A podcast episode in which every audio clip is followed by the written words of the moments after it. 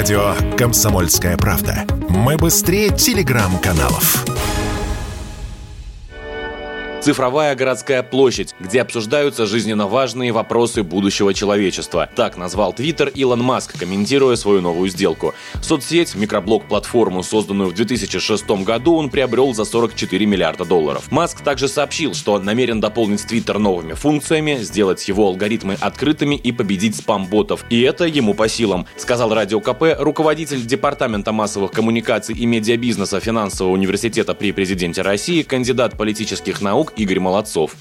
Твиттер был всегда источником инноваций, а так же, как и Маск всегда был инноватором очень глобального порядка. И Тесла, и глобальный интернет с доступом из космоса, и SpaceX, все-все-все. А, а про Твиттер я расскажу только, могу привести пример Вайна, технологии, которая в рамках Твиттера родилась и была закрыта. Но тем потом весь мир ее подхватил, и мы ее видим уже в формате ТикТока. То есть Твиттер – это инновационная команда, инновационный бизнес и медиа, на которые все смотрят как на а, полигон испытаний, и медиа, без которого не обходится ни один издательский дом, который занимается там новостной э, журналистикой. Да? То есть все, все лидеры общественного мнения опираются на Твиттер. Однако история покупки Илоном Маском Твиттера не столько про технологии, сколько про политику, считают многие эксперты.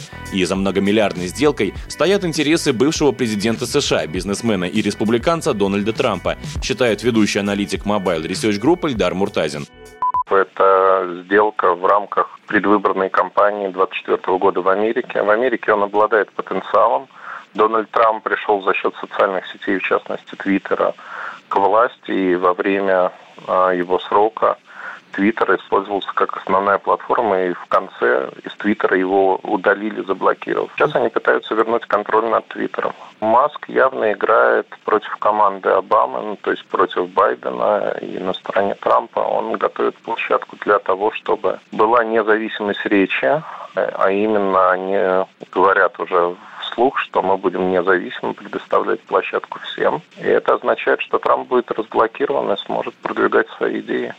Некоторые политологи заговорили даже о президентских амбициях самого Маска, мол, покупка Твиттера – один из шагов к выборам президента в 2024 году, в которых Маск, возможно, будет участвовать. Однако сам бизнесмен таких заявлений не делал, да и поддержка Маском Трампа – история не вполне правдоподобная, сказал Радио КП профессор факультета права Высшей школы экономики, американист Александр Домрин.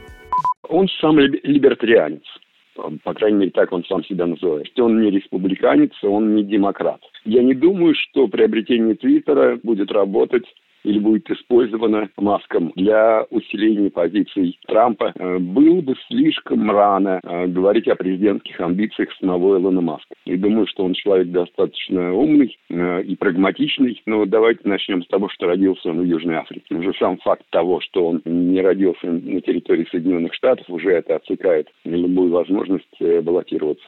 А, но самое главное, объем свободы прессы, объем свободы выражения мнений в Соединенных Штатах с этим приобретением увеличился. Э, Твиттер больше не находится примерно в таком же состоянии, как, как например, Мета, как, как Facebook э, которые определенно совершенно занимают партийную позицию. Отметим, компания Meta, как и принадлежащий ей Facebook, в России признаны экстремистскими организациями. Доступ к ним заблокирован Роскомнадзором с марта, так же, как и к Твиттеру. Добавлю, всего в Твиттере насчитывается свыше миллиарда аккаунтов, но активных пользователей только 330 миллионов. Большинство, 77 миллионов, из США. Василий Кондрашов, Радио КП.